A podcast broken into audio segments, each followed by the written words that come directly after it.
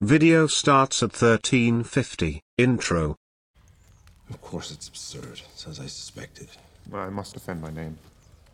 No, you must do no such thing. On my honor, I will, my lord, I must. I know you yearn to defend your name and your honor, but the common mind has no capacity for this sort of nuance. It's, they simply don't understand the world as we do. They, they see villains and heroes, and that's all. Uh, my lord.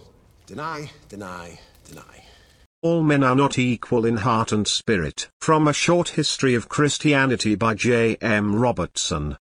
Taken individually, then, an average Christian of the second century was likely to be an unlettered person of the lower middle or poorer classes, living in a town, either bitterly averse to idols, theatres, the circus, and the public baths, or persuaded that he ought to be, utterly credulous as to demons and miracles, incapable of criticism as to sacred books, neurotic or respectful towards neuroses, readily emotional towards the crucified God and the sacred mystery in which were given the body and blood, devoid alike of aesthetic and of philosophic faculty, without the thought of civic duty or political theory, much given to his ritual, capable of fanatical hatred and of personal malice, but either constitutionally sober and chaste or chronically anxious to be so, and in times of persecution exalted by the passion of self-sacrifice, perhaps then transiently attaining to the professed ideal of love towards enemies. But the effective bonds of union for the community, whether in peace or during persecution, were rather the ruling passion of hostility to pagan beliefs and usages, and the eager hope of salvation, than any enthusiasm of humanity, social or even sectarian. And, as an Orthodox ecclesiastic has remarked, we cannot even cursorily read the New Testament without being astonished by the allusions so often made to immoral persons calling themselves Christians. From A New Model of the Universe by P. D. Uspensky. Only degeneration and decay can proceed mechanically. Initiation gave freedom from this gloom, gave a way of escape from the never-ending anguish of the abodes of the dead, gave a kind of life in death. This idea is expressed more clearly than anywhere else in the Easter hymn of the Orthodox Church, which undoubtedly comes from very remote pre-Christian antiquity and links the Christian idea with the idea of the mysteries. Christ is risen from the dead. He has conquered death with death, and given life to those who were in tombs. There is a remarkable analogy between the content of the mysteries and the earthly life of Christ. The life of Christ, taken as we know it from the Gospels, represents the same mystery as those which were performed in Egypt on the island of Philae, in Greece at Eleusis, and in other places. First of all the idea of esotericism tells us of the knowledge which has been accumulated for tens of thousands of years and has been handed down from generation to generation within small circles of initiates. This knowledge often relates to spheres which have not even been touched upon by science. In order to acquire this knowledge, and also the power which it gives, a man must go through difficult preliminary preparations and tests and prolonged work without which it is impossible to assimilate this knowledge and to learn how to use it. This work for the mastery of esoteric knowledge, and the methods belonging to it, constitute by themselves a separate cycle of knowledge unknown to us. One and the same idea invariably runs through the teachings originated by these people, namely, the idea that only a very few can enter the esoteric circle, though many may desire to do so and may even make the attempt. The esoteric schools which preserve ancient knowledge, handing it over from one to another in succession, and the people who belong to these schools stand apart, as it were, from ordinary mankind, to which we belong. According to the idea of esotericism, as applied to the history of mankind, no civilization ever begins of itself. There exists no evolution which begins accidentally and proceeds mechanically. Only degeneration and decay can proceed mechanically. Civilization never starts by natural growth, but only through artificial cultivation. Esoteric schools are hidden from the eyes of ordinary humanity, but the influence of schools persists uninterruptedly in history, and has the aim, so far as we can understand this aim, of helping, when that appears possible, races which have lapsed into a barbarous state of one kind or another to emerge from that state and to enter upon a new civilization, or a new life. A savage or semi-savage people or an entire country is taken in hand by a man possessing power and knowledge. He begins to educate and instruct the people. He gives them a religion, he makes laws, builds temples, introduces writing, creates the beginning of art and the sciences, makes the people migrate to another country if necessary, and so on. Theocratic government is a form of such artificial cultivation. Biblical history from Abraham, and possibly even earlier, to Solomon, is an example of the civilizing of a savage people by members of the inner circle. From the Kolbrin. The barbarian asks, Who and what is the Supreme Spirit? Say unto him, conceive it as a being even above your greatest God. If it helps in your understanding, see the Supreme Spirit as a God reflecting his image as yourself. The barbarian seeks a God he can see, but try and make him understand this is impossible. The barbarians are still children and these things do not easily come within. Because of this it may be best if they were taught by simple tales, like children, and so brought into the light gradually. A belief in the Supreme Spirit is of no great importance. An inquiry into his nature by the ignorant is purposeless foolishness. It is of much more importance to men that they believe in their own souls. Belief in a God of any sort without belief in the immortality of man and his godlikeness serves no end. If a God existed without man deriving any benefit from his existence, it would be better for man to ignore him. This, however, is not the case. Man seeks unity and communion with the Supreme Spirit only for his own benefit. Man has a destiny founded in something greater than himself, and hence his need for that something. The existence of a Supreme Being is not just something to accept, believe in and ignore. A belief, faith alone, cannot be ends in themselves, for nothing exists without purpose. Simple belief in a Supreme Being is not enough, we must know the purpose or intention of the being, if we believe this Supreme Being created us, however this was brought about, we must seek to discover the purpose behind our creation. If we were created to serve some purpose, to do something we were intended to do, we must do it or earn our Creator's displeasure.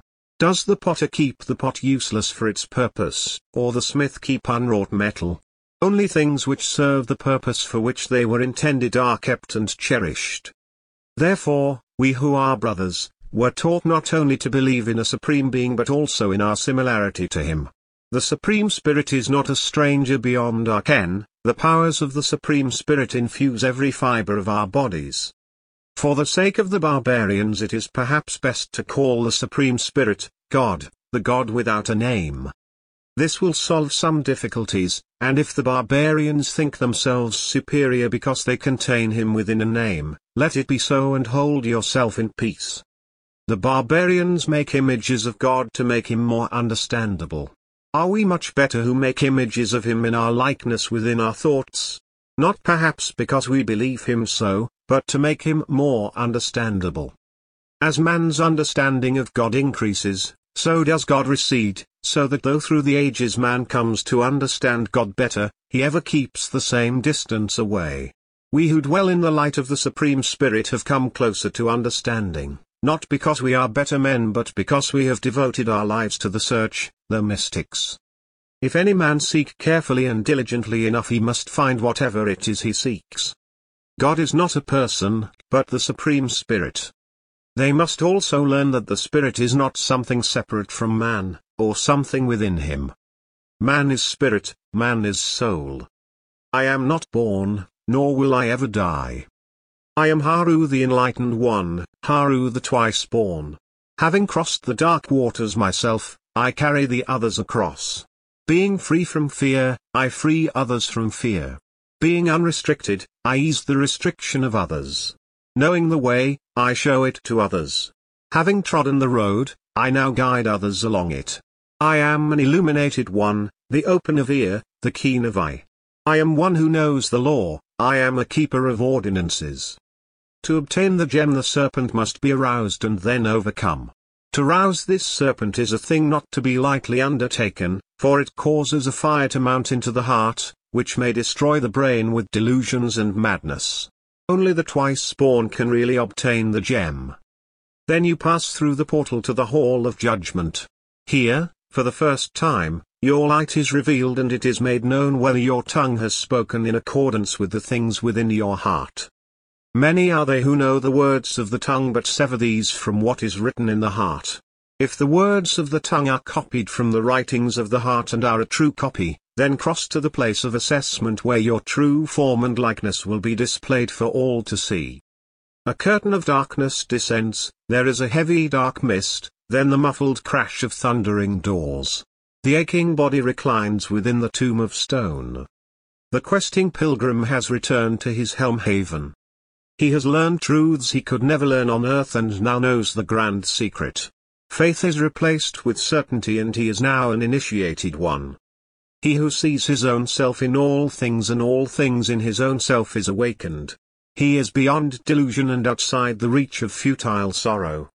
Having arisen from the womb of rebirth, the spirit is completely freed from any doubt about the immortality of man.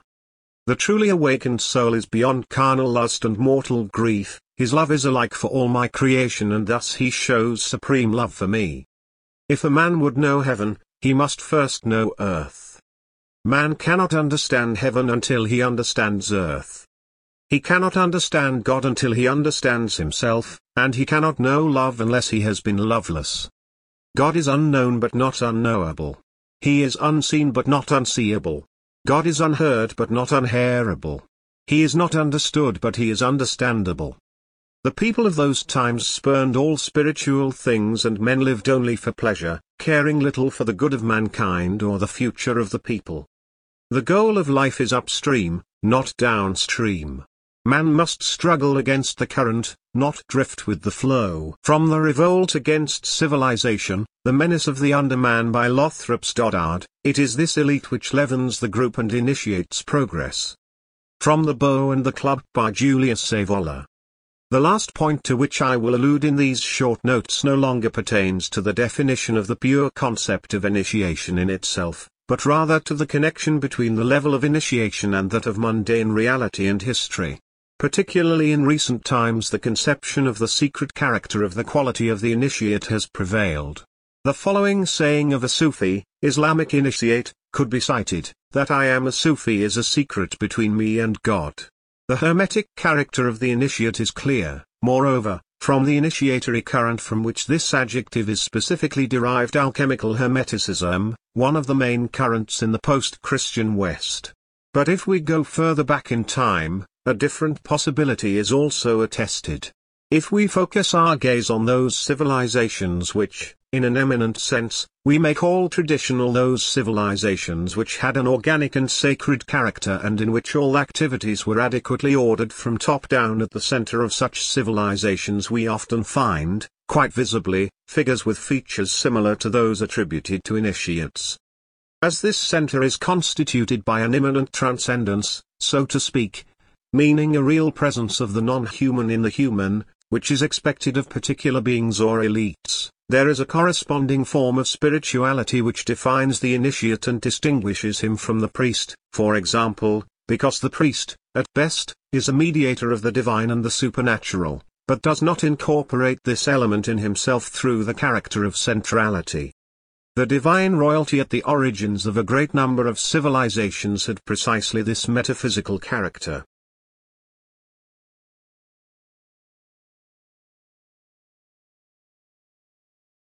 Christian sickness. Come on, I want to show you something.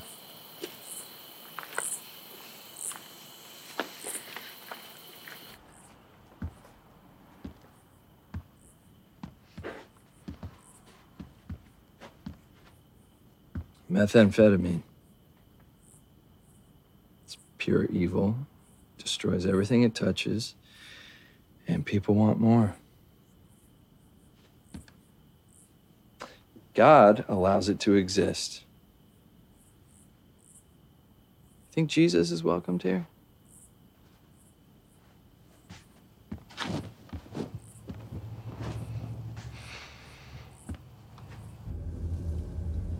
I know seven years of seeing things like this every day. I get why you called. But you can't let the darkness overtake you. You have to be the light. Pretty sure my light went out a while ago. You just saved a girl back there. I answered a call, same as anyone else would have. I don't know that I would have. It takes someone special to answer a call like that. I don't think so. Because that same girl will be doing the exact same thing next week. Possibly. But I think God used you to give her a second chance. Why does she deserve that? My best friend, he didn't get a second chance. Got shot, killed. Guy that shot him got away. So, is that fair? If you look at it from an earthly perspective, no, it's not fair. This is a fallen world filled with sin and problems. We're all going to die one day. There's no getting around that. God's work is eternal.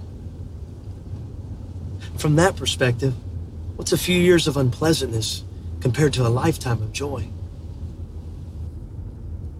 I wonder how many people has God put in your path who don't know Jesus? How many people who don't know hope because no one's ever told them? You're the one they call when they need help.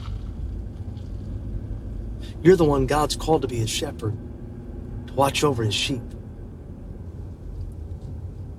You'll never be able to stop all the bad things from happening.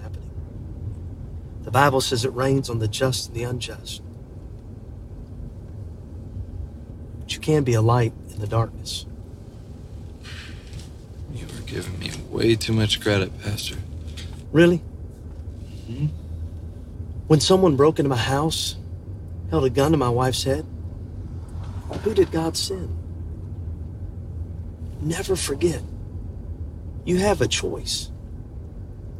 You can either let the darkness overtake you, or you can be a bearer of the light.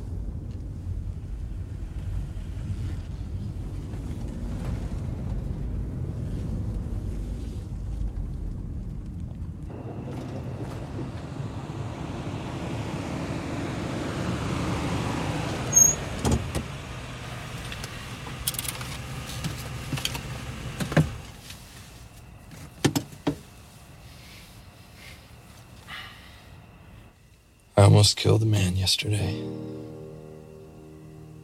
He shot this little kid during a drive by. I had him at gunpoint. I, I could have pulled the trigger. No questions asked. I just kept thinking that this guy killed this little boy over something as stupid as drugs. I wanted to make him pay for it. But you didn't. I wanted to. There's no sin in wanting justice, Colton. But consider this. What if that man died without knowing Christ? Your job is tough, man. You're put into situations that would make the rest of us run away screaming. But God's chosen you because he knows you can handle it. You've been called to be a light. Remember what the Bible says. The harvest is plenteous, but the laborers, they're few. God needs you to do his service. It's noble that you'd run in a burning building and rescue someone's life. But what good does it do if you rescue their life, forget about their soul? What good is it if you rescue them from that fire, and yet they're going to spend eternity in flames?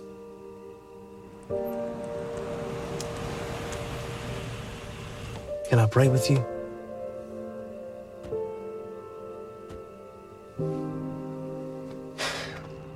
Pray that you'd be with Colton right now. God, help him to find the faith that he once knew. Lord, help him to realize that you've given him a calling. Lord, I pray that you would help him to follow that calling. Lord, I pray that you would help him to take a stand for you, to realize that you've got a greater purpose for him. Lord, I pray that you would help him to realize that we've got to reach people, people right where they're at.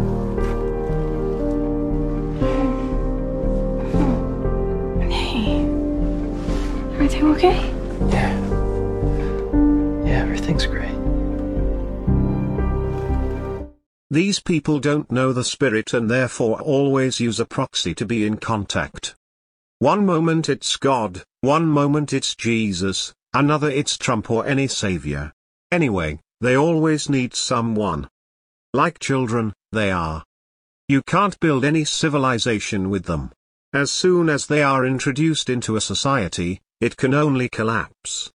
On the other side being at the end of a cycle, there is not long to bear them. New gods will come to colonize these primitive peoples. Has anyone of good constitution ever been saved by Jesus? No. It's impossible. Because Jesus is not a person. It's a becoming. Nothing is more degrading than Christianism. Nothing comes from this. It's death. Christianism is a formidable trap because it offers hope instead of achievement. It's therefore a place of perdition. The Christian Church, no one has come out of himself with this one, it's impossible. Resurrection is possible but hard. And electrically intense. Very. The last people to listen, the last are therefore the members of this cult, who all act as priests, that is as converters. This circular argument, that is Christianism slash Jesus came to save you, offers nothing. It short-circuits the divine. It prevents the realization, to become full, and especially to finish the earthly cycle. It's therefore a place of perdition. All religions advocating an intermediary between you and the divine, are false and null. No one has awakened from Christianism, it's a place of perdition. I did not need you Christians to awaken me. I found it on my own. As everyone must find it on their own. In no other way it's possible. Contrary to what Christians say. No priest can help you in this process. And you are not going to meet anyone else but yourself. Any intermediary is only there to short circuit in your search for the divine. Any intermediary will never offer you salvation, contrary to what they tell you. Any intermediary will keep you going in circles for decades, blocking your encounter with the divine. Christianism is a circular argument. It's fleeing. It's death.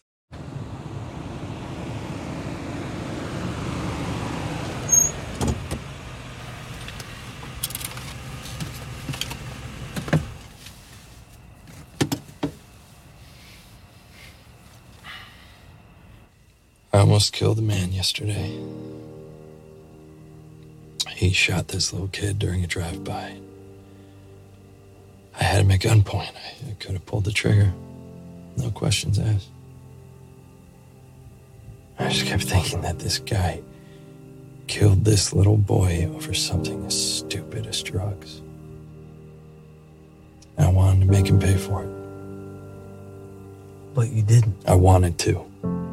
There's no sin in wanting justice, Colton. But consider this. What if that man died without knowing Christ? Christ is not a thing. It's your becoming.